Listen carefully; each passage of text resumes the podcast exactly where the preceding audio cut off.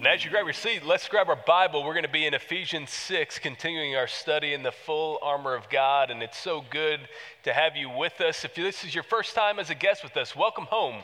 We're glad you're here. Or if you're, just now coming back after we've been away for several weeks, we're glad to have you back with us this morning. And we're turning our attention back to the full armor of God. We are going to finish up our look at these different pieces of armor today by turning our attention now to Ephesians 6 and beginning in verse 17. If you'll follow along with me, here's what Paul has to say to us this morning. Take the helmet of salvation and the sword of the Spirit, which is the Word of God. It started off as a normal day for Sergeant Brian McQueen, stationed out in Afghanistan. He was getting ready uh, for whatever he was going to be doing the rest of the day. And as he got dressed, he had that same type of frustration he often did when he had days on the base, where all he wanted to do was put on a ball cap and relax, but he knew he had to get in his full gear, including his helmet, as, because that was protocol even in a safe place like the base. And so he got dressed that day, he headed, headed out to meet with his unit who were heading towards another part of the base. And it turned out that that day wasn't just a normal day after all for them.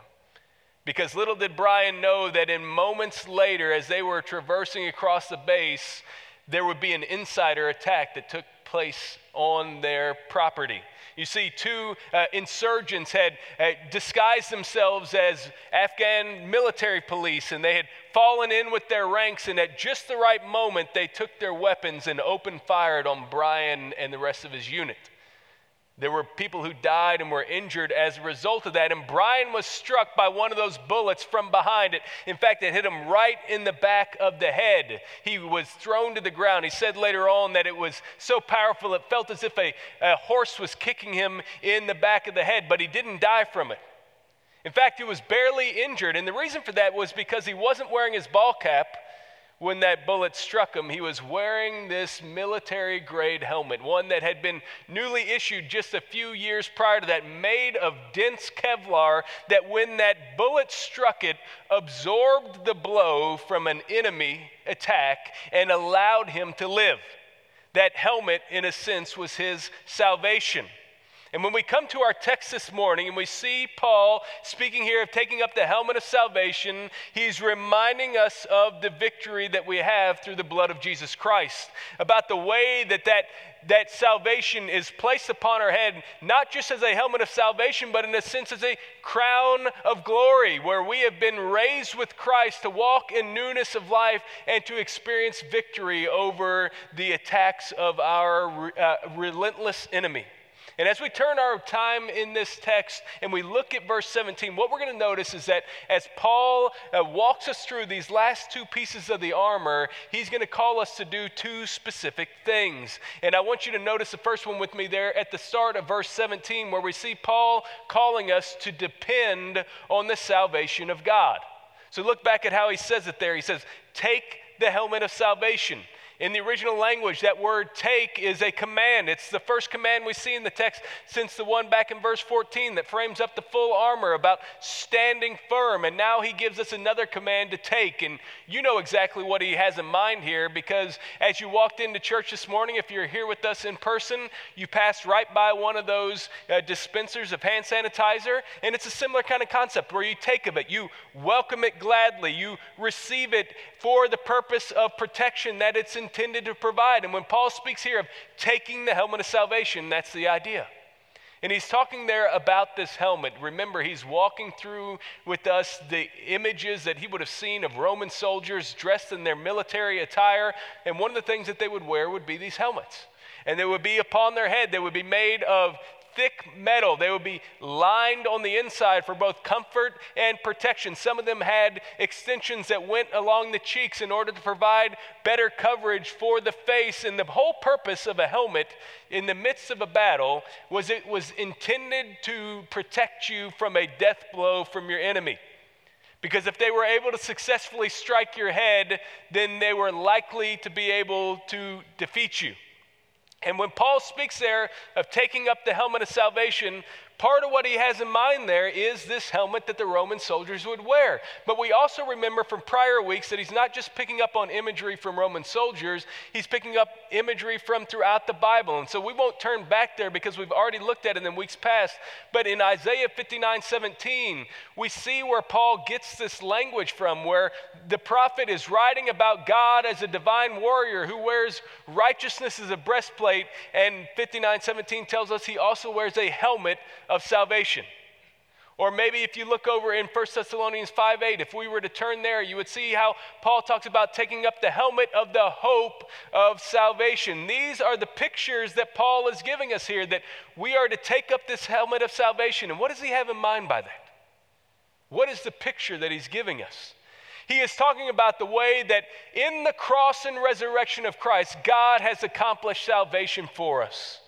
And now, through our faith union with Him and by the power of the Spirit, we can take what He has accomplished and apply it to our own hearts so that we can be made new. That is the image of salvation. And just so that we are clear for what exactly Paul has in mind for salvation in the book of Ephesians, turn back a page or two in your Bible to Ephesians chapter 2. Because we're going to see Paul spell out even more clearly what he has in mind in verse 4 about the nature of God's salvation in our life. Here's what it says in verses 4 and 5. But God, being rich in mercy, because of the great love with which He loved us, even when we were dead in our trespasses, made us alive together with Christ. By grace you have been saved.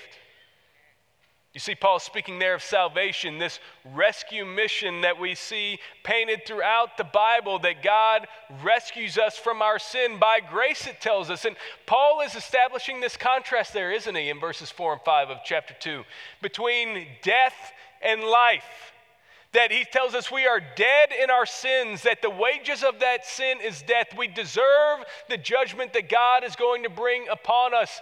We walk in the way of death apart from Christ, and yet what does God do? He sends his only Son to die and be raised on our behalf so that he can be made alive. Do you see that in verse 5? That we are made alive together with him, that Jesus experiences the salvation that he now makes available to all of us through his defeat of the grave. Salvation is true of him, and only because it's true of him can it now be true of us through our connection with him by faith. He says, We have been made alive together with Christ, and if we have found God and salvation, that salvation covers us in the midst of spiritual battle just as a helmet for the soldier of Christ. A couple weeks ago, uh, before this Saharan dust cloud came upon us and dropped the temperatures a little bit, we were hitting record highs already this early in the summer. And I just have to tell you, my Tennessee truck battery wasn't ready for Texas heat.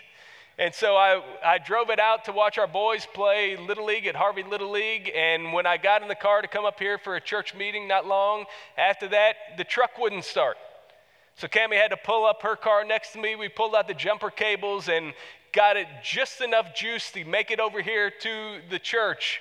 And, and you know how that works. The jumpers get it going, but it, it, the battery was still dead, and so it was only going to last so long. It wasn't until the next day when Curtis and the facilities team helped me to take out what was dead in my car and bring it back to life, to replace that dead battery and to bring about a new one that could allow that truck to operate in the way that it was originally intended.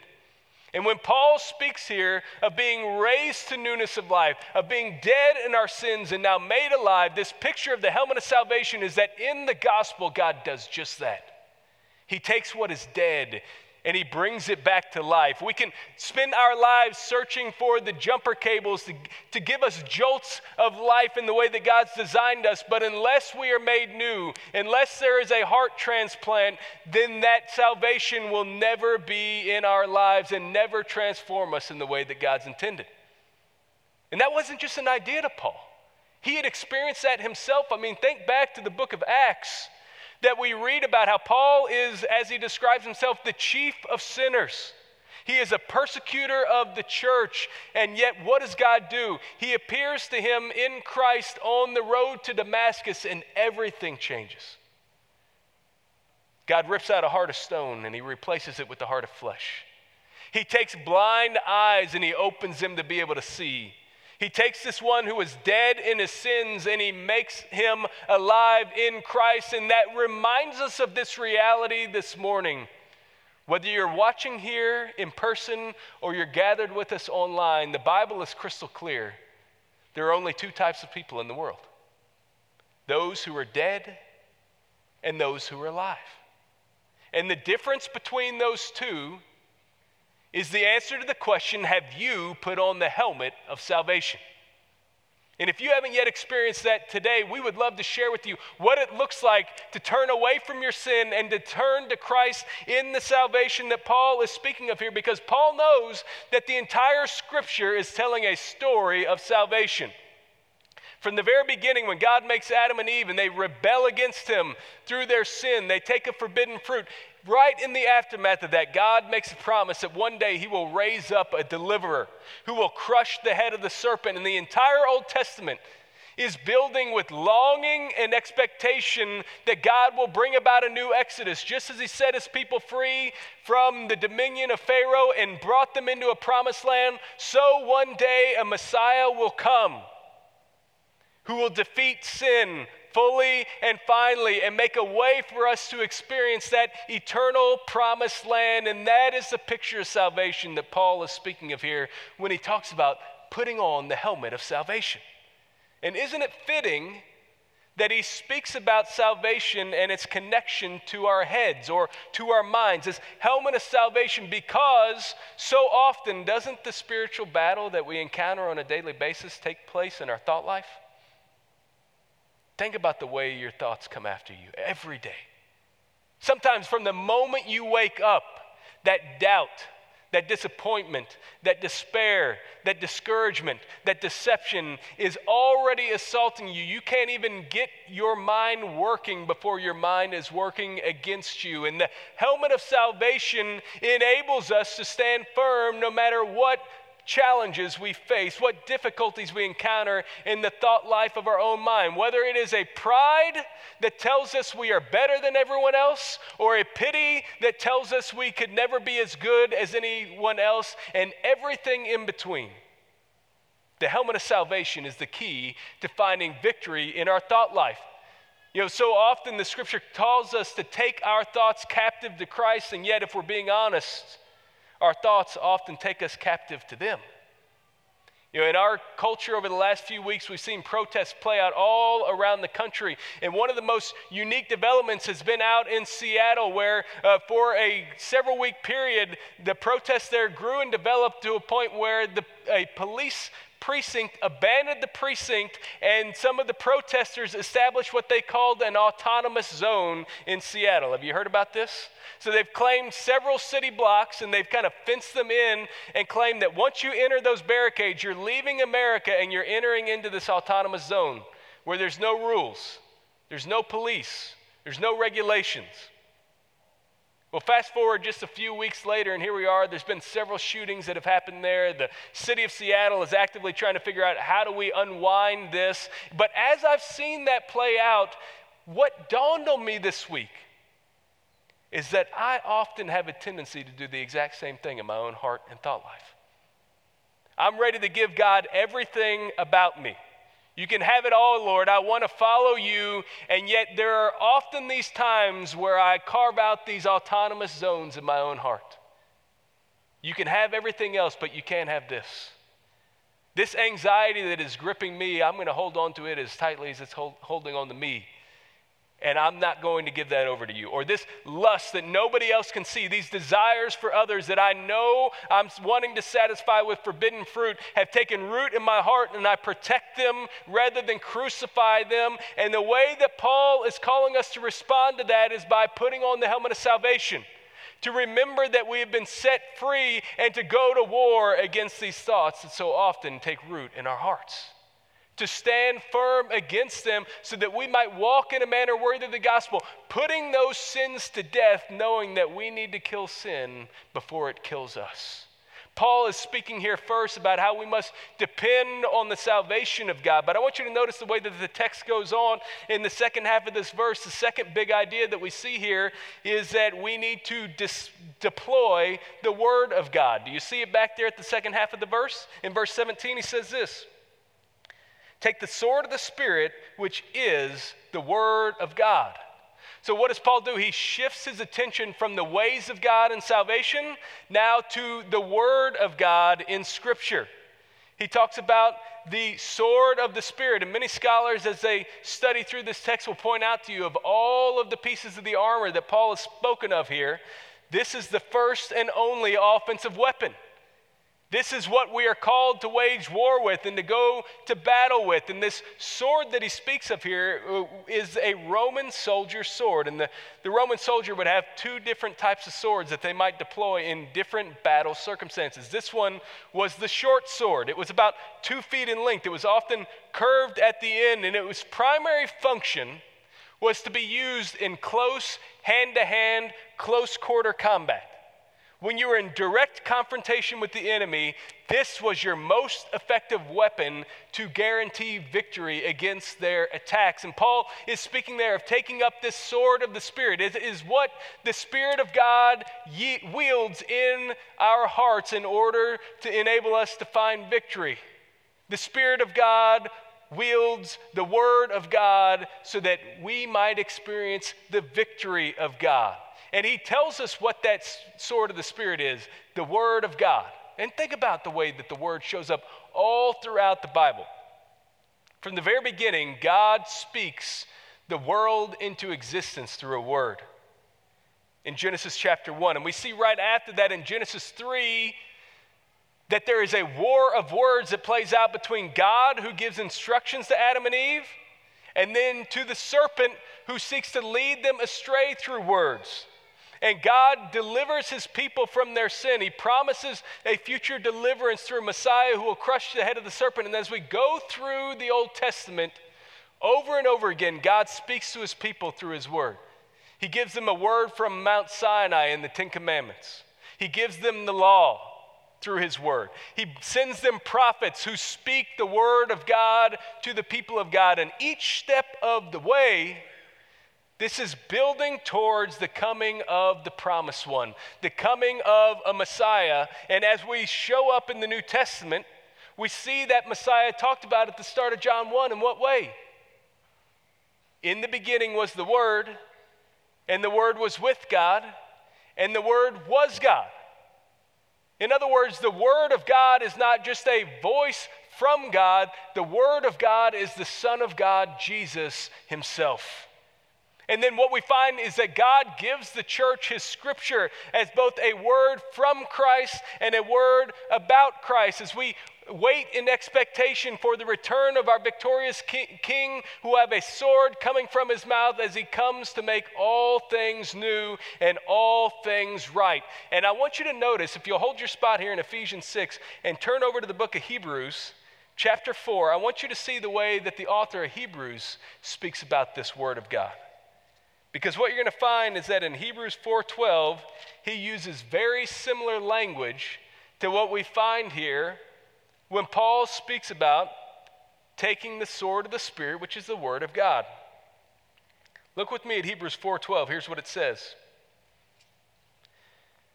For the word of God is living and active, sharper than any two-edged sword piercing to the division of soul and spirit, of joints and of marrow, and discerning the thoughts and intentions of the heart.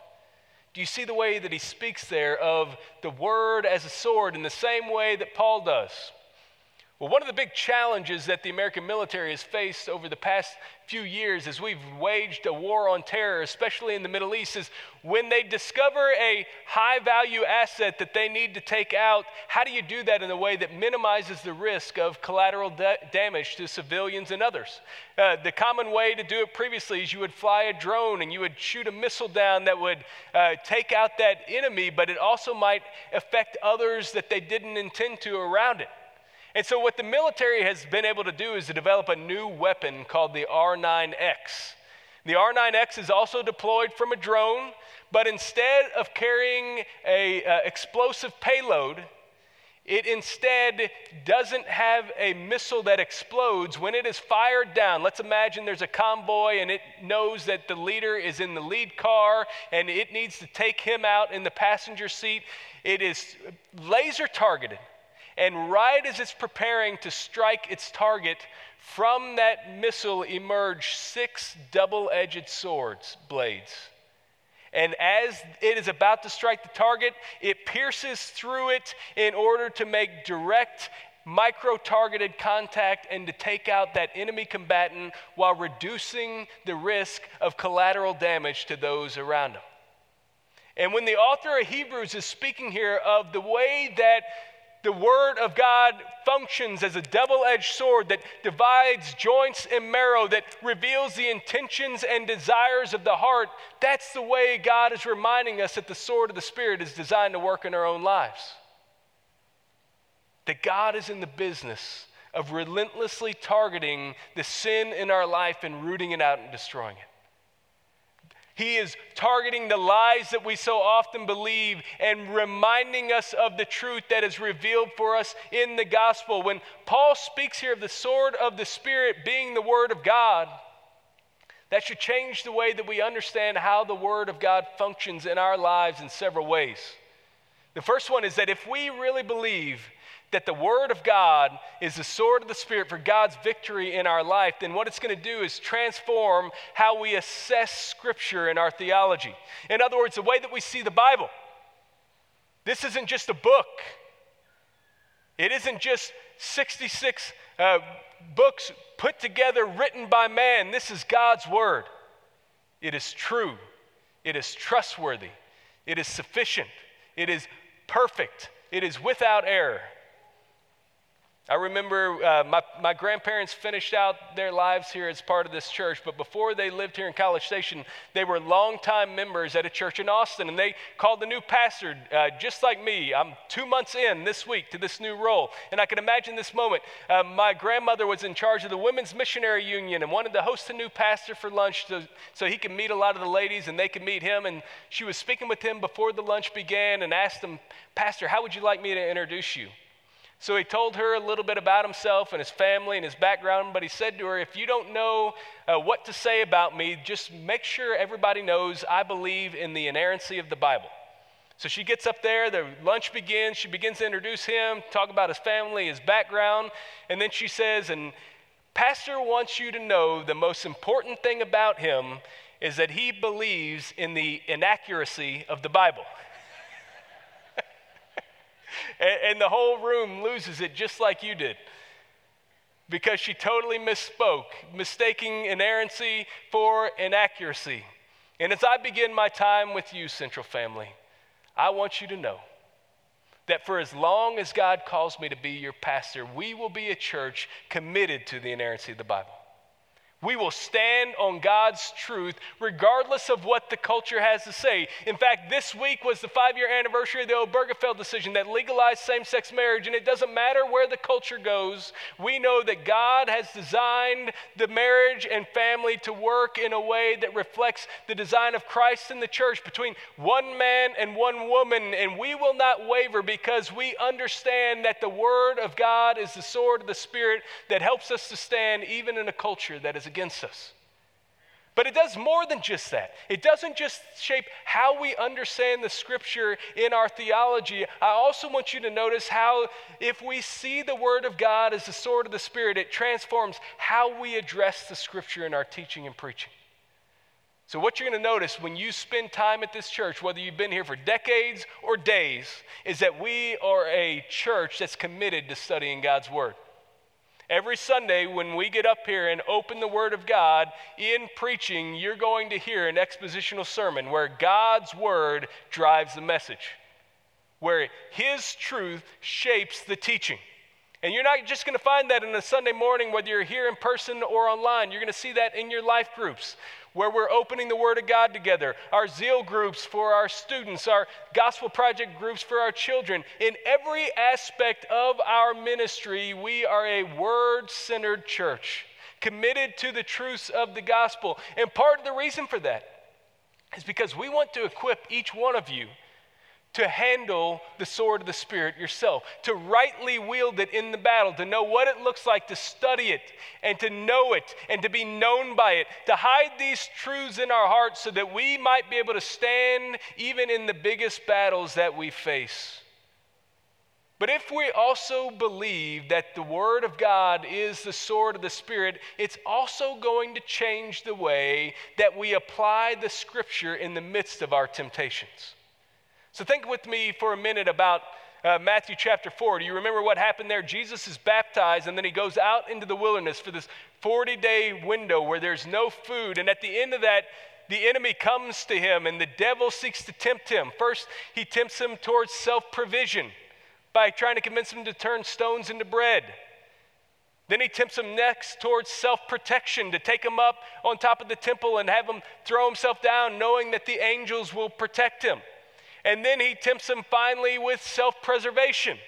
That he, he says, If you'll just bow down to me, I will give you all the kingdoms of the world. And at each point, at each moment of deception, in each way that Satan seeks to lead, lead him astray. Do you remember how Jesus responds? He responds to the seduction of the serpent by stonewalling it with the sword of the Spirit. He takes the word of God and resists the enemy of God. He, he stands against the temptation by standing on the truths of the Bible.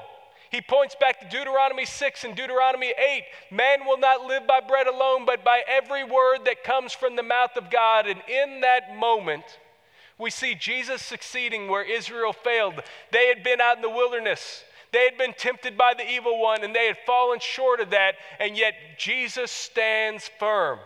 He resists the pull of the evil one and he gives us a model to follow by the power of the Spirit. That when the temptations of life come, we are called to take up this sword of the Spirit and stand in defense, to stand in resistance, to keep fighting the good fight of the faith. Brian McQueen survived that day. He, was, he survived and was able to go back into the battlefield. That wouldn't have happened in wars past. World War I, World War II, he probably would have lost his life that day. But things were different for him because we, he was better protected. But soldiers in our day and age aren't just better protected, they're also better prepared. A study was done after World War I and World War II that looked at what percentage of frontline soldiers actually fire their weapon in the midst of the battle. These guys are right across from the enemy. Where the battle is strongest, how many of them shot their weapon? How many of them actually engaged in the fighting? You might be surprised at the answer. The researchers discovered that in World War I and World War II, only 15 to 20 percent of frontline soldiers actually fired their weapons in the midst of the battle. That's it. And so when the military recognized this, they began to reevaluate how they train, how they deploy, how they send out their soldiers so that they would be more likely to engage. And so by the time the Korean War came along, they raised that level to 55%. By the time Vietnam came along, it was 90%. And to a day, a day and age like now, with men like Brian McQueen, every one of them is properly trained to be deployed to use their weapon in the midst of the warfare they're called us to. And what we recognize this morning in Ephesians 6, when, when Paul is speaking here of depending on the salvation of God and deploying the Word of God, he is calling us off the sidelines and into the front lines of the battle that we might stand firm by the power of the gospel. So let's stand in that gospel this morning as we go to the Lord in the word of prayer.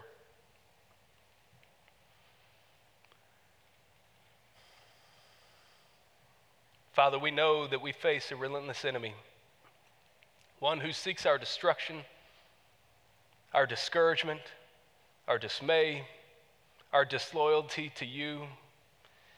And I pray now this morning, Father, if there are those here or watching online that are dead in their sins, Lord, they have never experienced you in a saving way, God, would you do it now?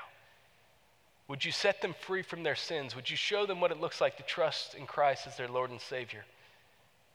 And if there are those of us who have been on the sidelines, Lord, not wielding the sword of your Spirit in the battle, Lord, where our hearts are not hiding your scripture, but we're hiding from you away from your scripture, Lord, I pray that there will be conviction of that reality in our lives and transformation, Lord, that we might find uh, deliverance from the temptations of the evil one and the ability to stand firm and to speak forward your truth, regardless of the cost in a culture that shifts around us. Lord, we know that we need you to do exactly that. And so we ask you to strengthen us for the battle ahead. And we ask this in Christ's name. Amen. Just in a moment, whether you're online or here in person, we're going to have an opportunity to respond. We're going to stand and sing together, but maybe God's Spirit is at work in your heart today. This morning, we had two that came forward to let us know that they've come to know Christ and want to look at what it looks like to be baptized. Maybe God's at work similarly with you. We'd love to share with you how to do that. Or maybe you're ready to take a step to join as part of this church. Or maybe you just need prayer in this time. There may be all sorts of different ways that God is at work in your heart. But the call of the gospel this morning is not just to hear from God's word, but to respond to it. And so I invite you to stand now and in this time, let's do that together.